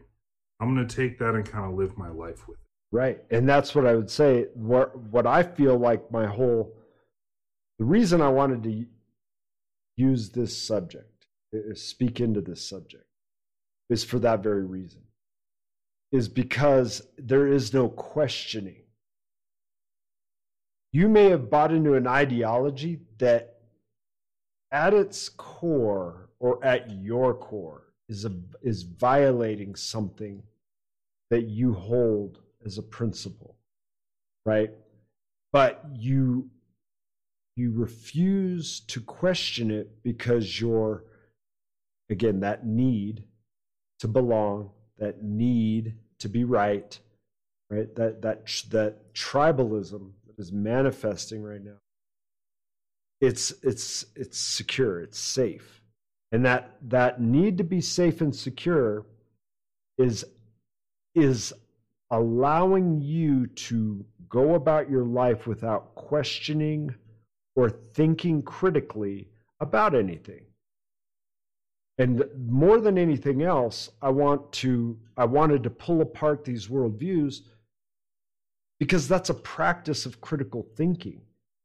Like i could have come in and attached myself to an ideology and made this into a versus conversation and taken a position on it. But critical thinking is you're most effective as a critical thinker when you can let go of any presuppositions and any positions you hold or and, at least suspend for a moment. Exactly. Yeah because you can you could believe in god and be critical of religion. You, know, you could believe in in uh, newton's law of gravity and and be critical of physics. It's challenge it. Yeah it's this i must it, i must be an unquestioning right? but that's dogma that's why I brought that into the conversation at the beginning. That's why that's why I put my fancy slideshow together was because dogma is what what is what that is is this is this unquestioning of a doctrine and not being open to anything outside your ideology right it reminds me of growing up and taking everything my parents said as a fact. Oh. Never challenging what they said. Not until I turned 18 and I was like, my parents are liars. then I don't believe anything that they believe. You know, it was that type of polarization. And right. it may be that that's why, like, the majority of all of this conflict is in the younger generations. I don't right. know. Well, here's a th- here's an interesting thing, and and again, it's something I observed when I was younger. And and it speaks I think it happens for most people before 18. Maybe you're a late bloomer. But at about the age of uh, I would say between the ages. For me it happened early. Like I I I was questioning things at like 10, 11 and I'm like, "Nah." Yeah, ever since Santa That Claus. ain't right. Yeah, exactly. Yeah. uh, uh, so and so and so I've always been skeptical, you know, of of other people's uh, assertions. But there was a what I've noticed is that at about your teenage years, you and I noticed this in my peers going through school. There's a complete rejection for many, not all, for many of religion and authority and things like that. And I feel it's a very beneficial step for people to take, for young people to take, because you can reject all the mythology, all the, and when I say mythology, I'm not talking about like a false story, I mean the imagery, right? Myth, like in its truest sense of the word, the imagery, the, the, the, doctrines of religion of of the images of the world and the images of God and and things like that. Because when you reject a a particular religion you can actually open yourself up to an id ideas and ways of looking at spirituality that are more that are more encompassing that are that are uh, that feel more profound for you than buying into an imagery. And the funny thing is, then you could go back into the religion, you would ha- and you would have a completely different approach to the religion because you're like, okay, yes, I don't see God as grandpa in the sky. sitting in a chair and but um, you know because i was able to reject that imagery i was able to come to a deeper sense of the metaphysical and the uh, uh, than i would have had i not rejected it and just bought in. So there there is value for people to um, there is value for people to reject their ideas the, the ideologies the, the, the world views and completely challenge them because there's a there's a growth. There, growth can happen. I'm not guaranteed because what was so surprising to me was that you know again looking at my peers going through in like let's say high school there was very little i mean yeah there were people who were religious and still went to church and things like that but when it was when i was like 30 and looking back at all these people i went to school with who not a one of them were religious and now they're all religious i'm like huh hmm. that's an interesting development and and I and I got it. It was and I and I the way I see this is well, that's a that's such a beneficial thing for us as youth because I did it. I rejected all religion. I was just like, y'all a bunch of storytellers. Need to feel good about something. And however, because I had rejected all imagery of of of the metaphysical and on all all all those narratives, I came to a very deep spiritual understanding and an openness to all religions when I was around 19, 20. And I just went in and started looking at all of them. And because I didn't, because I had rejected, you know, Catholicism, because that's supposedly what I was, had no choice in the matter, but I was baptized and, you know, I didn't, I didn't jump through all the hoops. So you know, I'm pretty sure I'm going to hell as far as they're concerned because I, you know, didn't get confirmation and and all that nonsense. But uh, but I so I I I rejected that religion and its ritual. However, it brought me back in in having the spiritual experiences that I had, and in looking at all religions, I was able to embody the principles of all these religions and, and ways of looking and thinking about the world and humans and human relationships and communities that I had this tremendous uh, admiration and value for Christianity. You know, I'm like, I it's like I get it now. You know, it's not about the imagery because y'all get so attached to it, people push it away. You know, you get so attached to the mm-hmm. dogmatic elements of it that anyone who thinks outside the outside that box is going to reject it. Which is not necessarily a bad thing because if in rejecting it you're still open to spirit or spirituality or metaphysical, something beyond what science can measure, right? If you're open to that, well, then you may have a profound spiritual experience which will turn you around and have you appreciate. It's because I, I'm not, I don't belong to a particular religion, but I have a tremendous amount of respect and value for religions, many of them. Know, I can I actually at, have a lot of people that think I'm deeply religious because or from whatever religion they're they prescribe to. And that's because I've adopted the principles. Right. right. I've read through some of the stuff. I've investigated. I'm like, yeah, it's actually like these guys had it right. I'm gonna love my neighbor. I'm gonna mm-hmm. go through life doing unto others as I want to be treated and stuff. I'm like, those things are immensely valuable.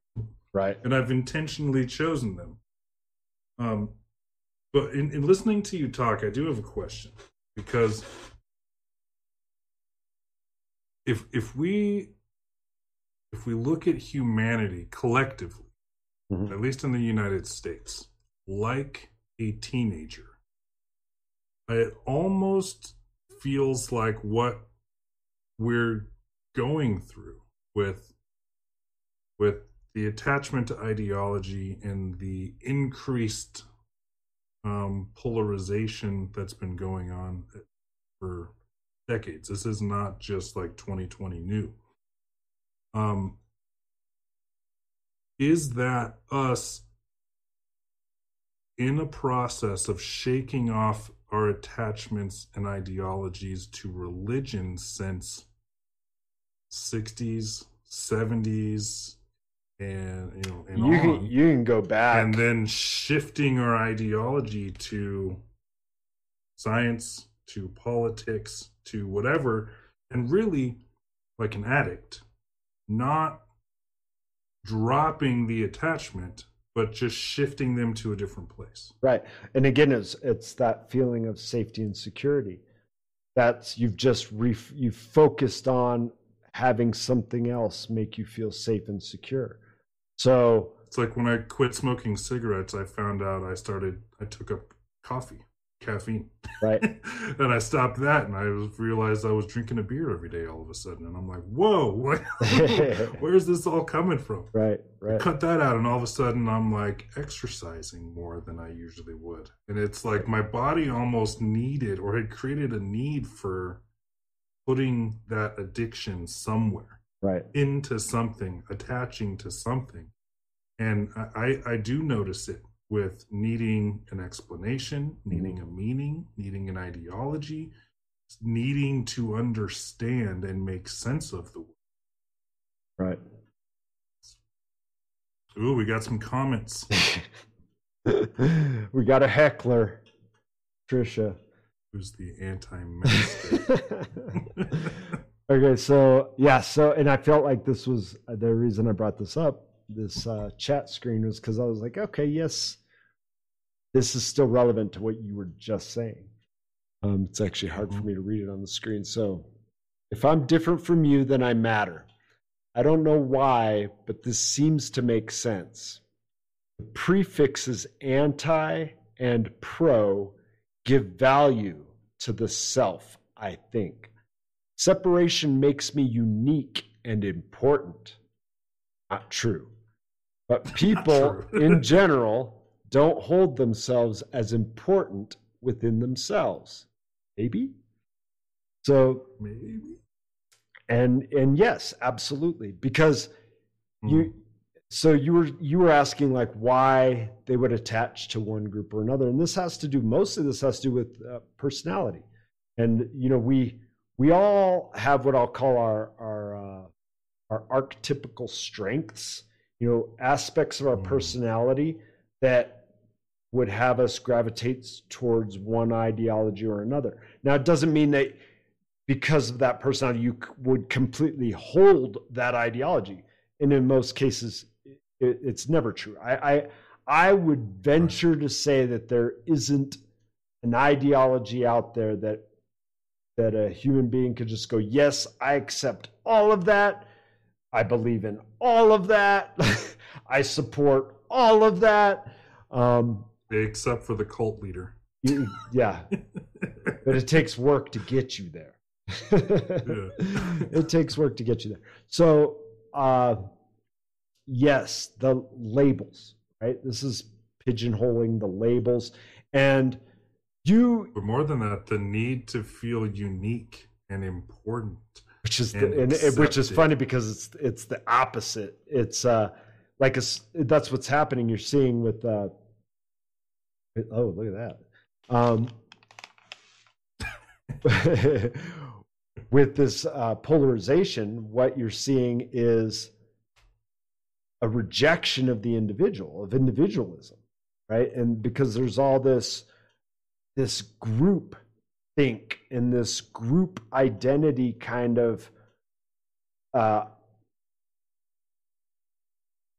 thinking that's happening, where it's like like like this whole the the the Black Lives Matter and the and uh, the the identity politics around you know trans and and all this other stuff is it's it's it's it's not addressing the world as individuals it's it's creating this separation into groups and that everything is based on this group. And then, again, this goes back actually to the post- arguments against individualism.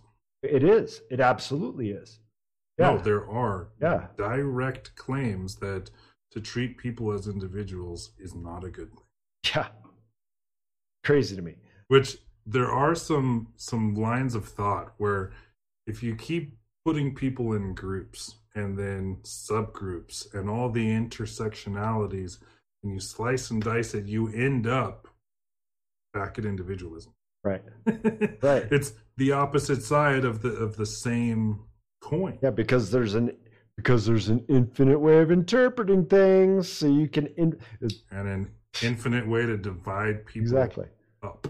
Exactly. So at at some level, I and to me this comes back to the principles of it, and I hold You know, dearly No, the I'm not gonna- individual individual freedom as as a paramount to to values for a functional society. Now, if you don't agree with that, then there's there's odds that like you're going to have to have different kinds of societies, right? And that's where you have culture. And so you can't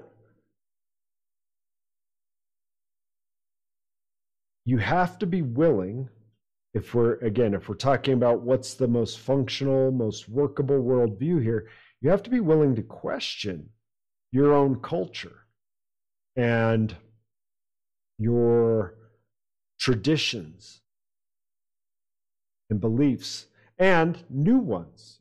Be willing to question all of these things. And if at the core of our questioning is a commonly held set of principles, well, then we can dissect these worldviews and go, look, this is not workable, this is not functional. And I can question this, even though, let's say, and again, this is happening so much in the political world that it's an easy target, but, you know, someone who is, you know, uh, left leaning, we'll say, is uh, is expected to have the some beliefs. Now, the funny thing is, years ago when I when I still had political beliefs, I I would have I would have put myself as a left leaning libertarian, St- strong proponent of free market and a republic form of government. Um, not the political party Republican, but a republic. Um, I do not believe in mob rule, and that's what I believe the benefit of a republic is. And because the masses, the mob, can be can basically. Uh, I, I love the example of democracy, and the problem with mob rule is when, you know, if uh, you, me, and Bill Gates are, you know, standing around and you and I vote to take all Bill Gates' money, well, that's democracy. That's democracy in action, right? And we get all Bill Gates' money. However, uh, when there's a, there's a core set of principles that you can lean on, right? That you can that, that you can agree on. That we can say like, look, we do hold life as as as sacred. Um, we do believe that um, the health and well-being people when, within our community is important.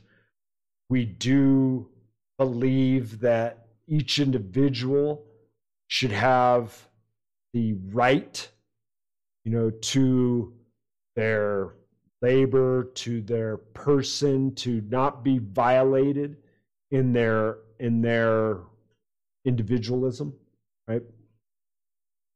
If we could just come together, like you know, come up eh, because it doesn't even i don't even think it would be a very complex list of principles but if we held No. and agreed upon these principles we could easily start to dissect and pull apart many of these ideologies and go look this this doesn't work. You know, this isn't It's funny enough. functional. That's what religion does. Here's our 10 principles.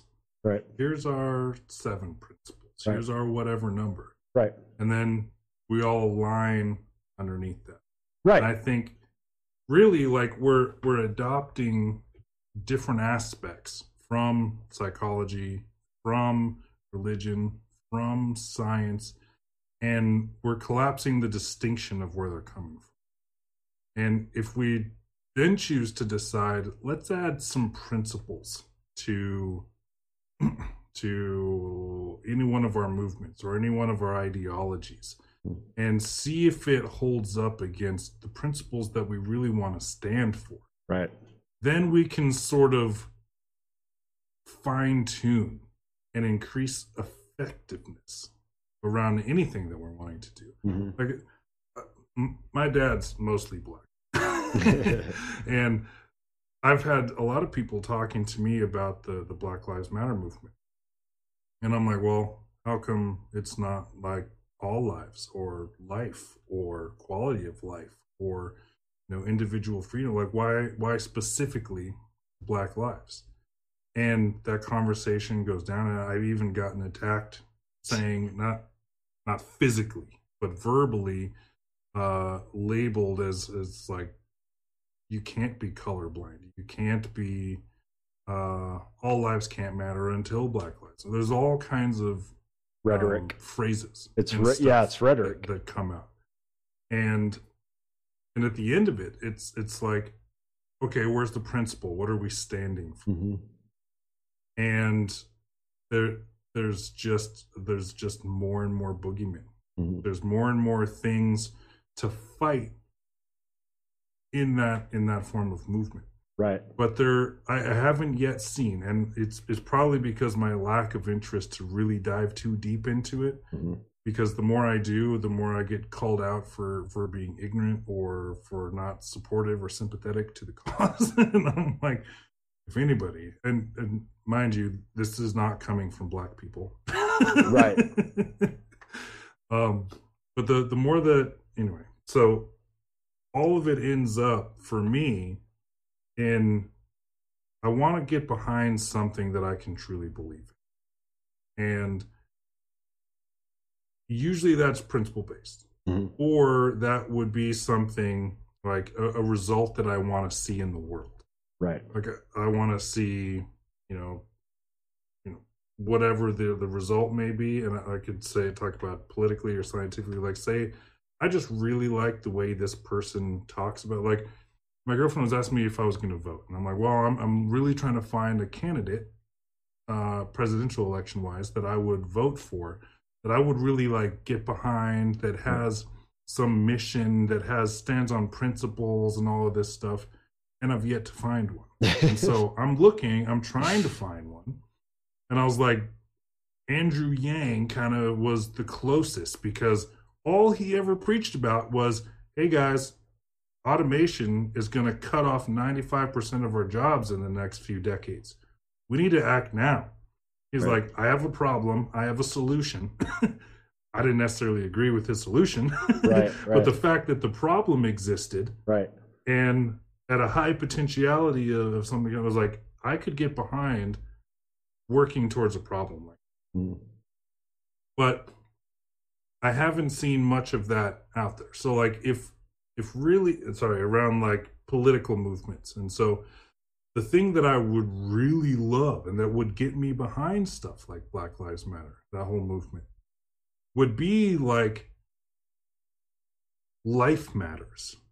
So we're not just going after making black lives work, but that's just a human life issue. There's all kinds of injustices on every other race and, and color of person out there.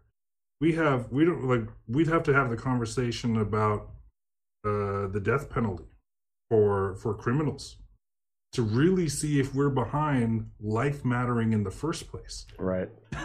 and then I'm like, I could get behind this because I truly do believe that life matters. Right. Whatever color it is, whatever shape it is, that's a belief that I hold deeply and a principle that that I use to guide my life by. Well, Gingy, Even in not, not just politics. You'd, you'd be a terrible person for modern day politics because you don't fit into any political category. You can't be I don't have a box. you can't be pro life and pro progressivism.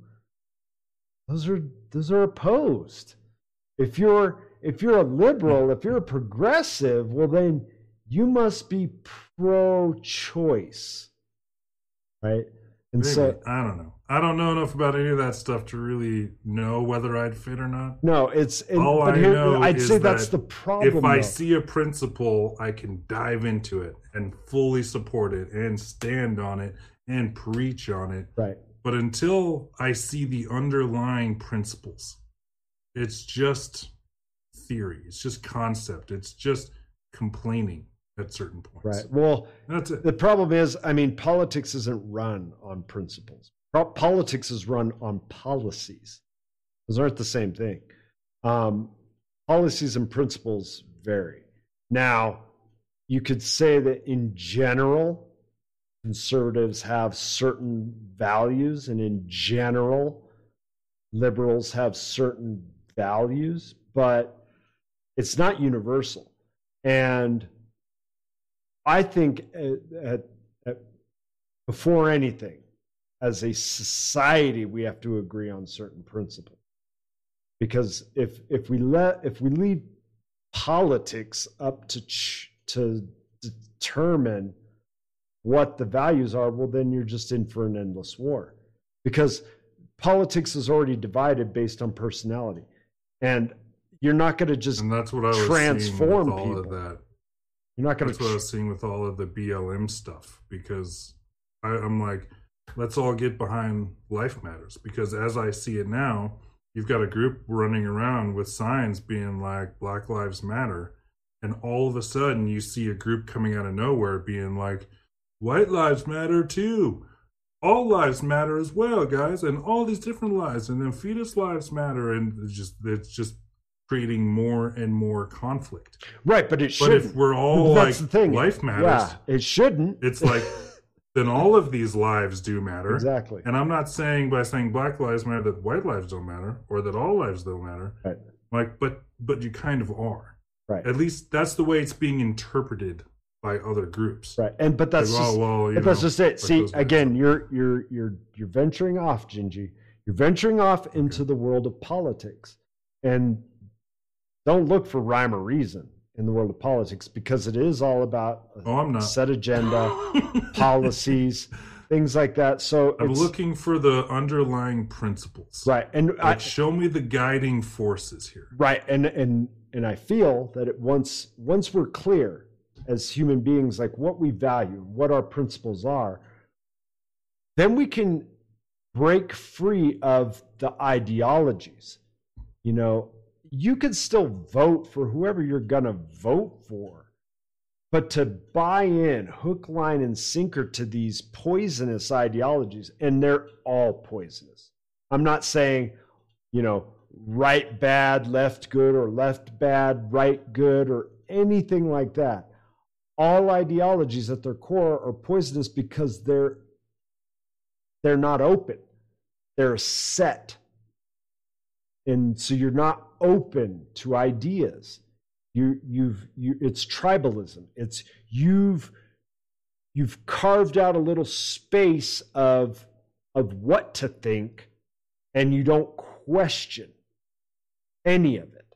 And that's dangerous. That's poisonous. That is i think we're moving this is this is a perfect time to move into summation. I'm gonna i'm gonna i'm gonna give you my here's my conclusions based on this conversation. So in conclusion religion isn't wrong or bad. Science isn't wrong or bad. Psychology isn't wrong or bad. And all ideologies may have something of value to contribute and if we are open and question and think and set ourselves a set of ethics morals values that as a community we all can stand behind, well, then we can look at all these really these contributions to humanity because there is tremendous value in all of them and in we can construct a way of looking at the world a worldview that allows for there to be the material science for there to be psychology for there to be religion in a way that conforms to those values that we hold. It we can't allow for for thoughts, for ideas, ideologies that are destructive, either to the individual, to the family, to the community, to the nation state, or to the world, or to the planet itself. We need to take all these things into consideration. And only when we, because if you attach into one ideology, absolutely it's going to become destructive. Absolutely. Because you're not, you, you, you're not open to different ways of looking at things. And there is no ideology that takes it all in because, for one, ideologies are always going to attract certain types of personalities. And so it's it, they become each ideology becomes an echo chamber for those personality types. And so there's always going to be division in the in in in ideological schools. So the best I I say the best way I feel for us to approach the world is to free ourselves of our ideologies, let go of the labels you have for yourself, right? The I'm a Democrat, I'm a Republican. Again, I'm not saying don't vote, and I'm not saying vote how you feel you should vote, but it's the first step in freeing yourself of ideology is freeing yourself of those labels that you that you try to pigeonhole yourself with, right? And even like labeling yourself as well, I'm a I'm this race and I'm from this country and I'm from, you know, like, again, go ahead, be proud of where you're from, whatever. But as soon as you start identifying as these labels and attaching to these labels, well, then you, you become, it becomes harder and harder to let go of the ideologies that, that go with those labels. So, freeing ourselves of ideology, freeing ourselves of of of, uh, of these labels, these these identities that we that we associate ourselves with, will free us to to worldviews that can contribute to our own, that we can build better world for ourselves as individuals, better world for our families, and a better world for the community at large. That's my piece on it. What you got, Gingy? Two. Um, my big takeaway. I don't really see any issue with the labels. I don't see any issue with the movements, politics. Um, what I what I'm noticing most out of this entire conversation is that in attaching to a label specifically and only um not not just label but an ideology specific idea even by attaching to anything really and expecting permanence or righteousness or truth or something um it almost creates an impossibility. So I'm noticing that if we align to principles instead of labels and ideas and whatever else, those principles can help navigate and guide and create intentionality within ideologies so that the principle of life can account for and support all types of life. To have the the a principle of um, I even I even want to say quality of life, you know, or or freedom or um, empowerment. If we get behind concepts like this, then we can check them. They're not even concepts, behind principles like this. Things that can help guide through ideology so we can say, well, I like the morals of religion and I like the scientific method and I like challenging my belief systems and investigating my own consciousness through psychology. You can't get all of the human experience from any one method or any one ideology or even really like a specific collective of ideologies because there's always more stuff coming out. There's always new things. Like one of the comments was like, before 2020, there was no such word as anti masker. I'm like, new stuff is going to be coming out over and over and over. And without some foundation, I'm calling principles to help guide through that, we will polarize. We will fight against each other. We will defend our positions to the death because we don't know anything else. We don't know, like someone coming up and saying, Hey, Gingy, here's a new ideology. Me being like, Well, that's in conflict with mine. And I run back to what where I'm comfortable. Right. Like I will sit there and defend my home and my identity and whatever else that's there to the death because I don't know anything different outside of that ideology. Now, if I dissect and I can say, well, actually, this new thing that they've got, I like parts of it. It actually confirms some of the stuff I have over here.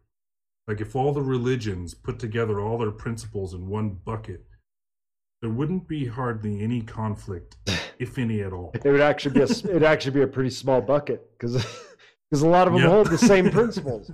You know, there's very and if the, if if that bucket got combined with the scientific principles, it'd be like, okay, well, actually, we're all pretty much on the same page here. What we're fighting about are the abstractions. And to me, that's pointless.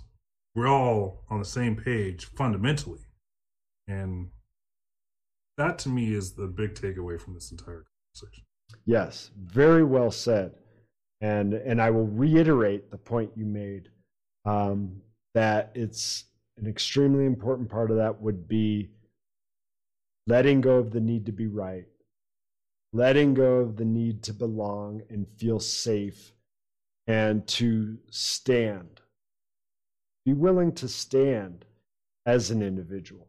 I think that's, I guess that it's funny because I didn't really put it together till just now that destroying how, how to destroy your planet in five easy steps.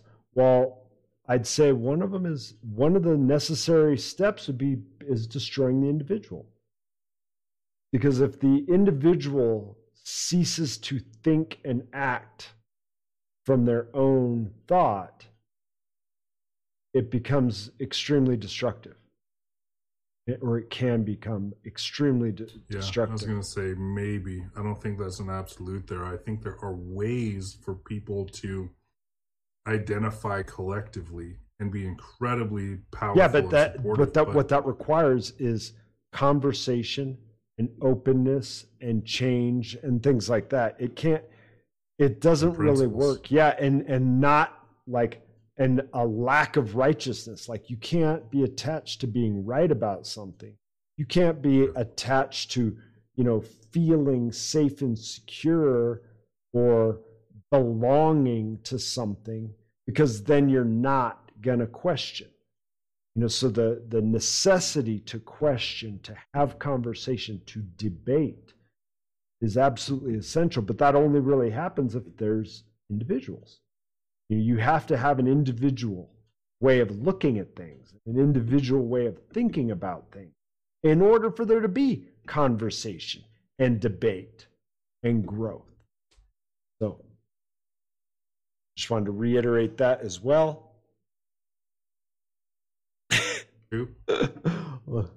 Uh, let me uh, show you uh, Sebastian's comment. I think this was my favorite episode out of the two so far. It seems like you're just digging deeper as you go. Well, thank you. Out of the two that we've done, uh, Sebastian suggests that this is our best one yet. Well, let's hope we can keep that trend going. All righty. Well, thank you for joining us. Phenos- on, awesome. on, on phenomenosophy.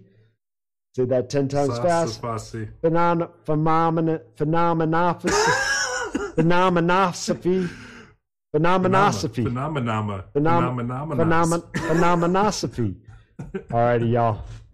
It's our new Enjoy. intro. May the force be with you.